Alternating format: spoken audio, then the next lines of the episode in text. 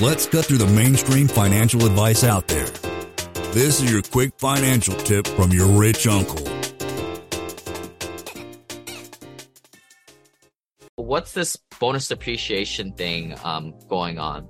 So in the following year, um, you know, this is going to be stepping down. So from the Tax Cut and Jobs Act, uh, I believe that was maybe around when Trump came into office. He signed in this uh, nice little uh, carrot for real estate investors that there was going to be 100% bonus depreciation. And this is going to be phasing away starting next year, 2023, um, where right now in 2022, you get 100% of it.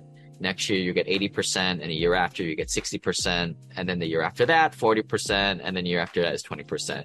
So it's phasing away slowly, right?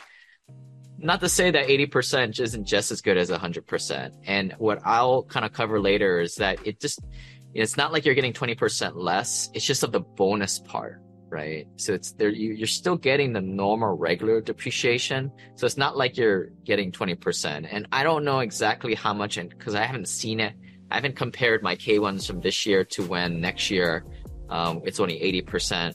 But when I look at cost segregation reports from kind of my own viewpoint and looking at the numbers, I really don't feel like it's that big of an impact that a lot of people are kind of making its way out to be. I, I kind of feel like it's a little bit of a scare tactic saying you better invest now, right? Before it's 100% before it goes down. Um, if you're a passive investor and you number one, your adjusted gross income is not higher than $340,000. Don't even worry about all this stuff, right? And I, I think this is a big mistake I see a lot of passive investors making is that they hear about these bonus depreciation passive losses and they're great, but they may not be able to use the damn thing.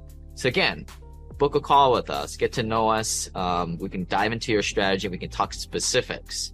But if you are, again, you're not a high income earner, this stuff doesn't really, really pertain to you. It'll, it'll mean, uh, mean something later on.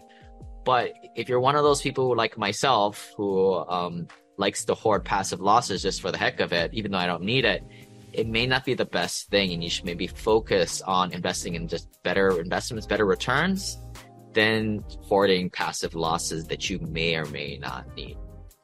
Lane is not a lawyer, CPA, but the dude did quit his engineering job and now owns thousands of rental properties. Learn more about the secrets of the wealthy. Join our community at thewealthelevator.com slash club. And if you're looking for a longer form podcast, also subscribe to the Wealth Elevator podcast.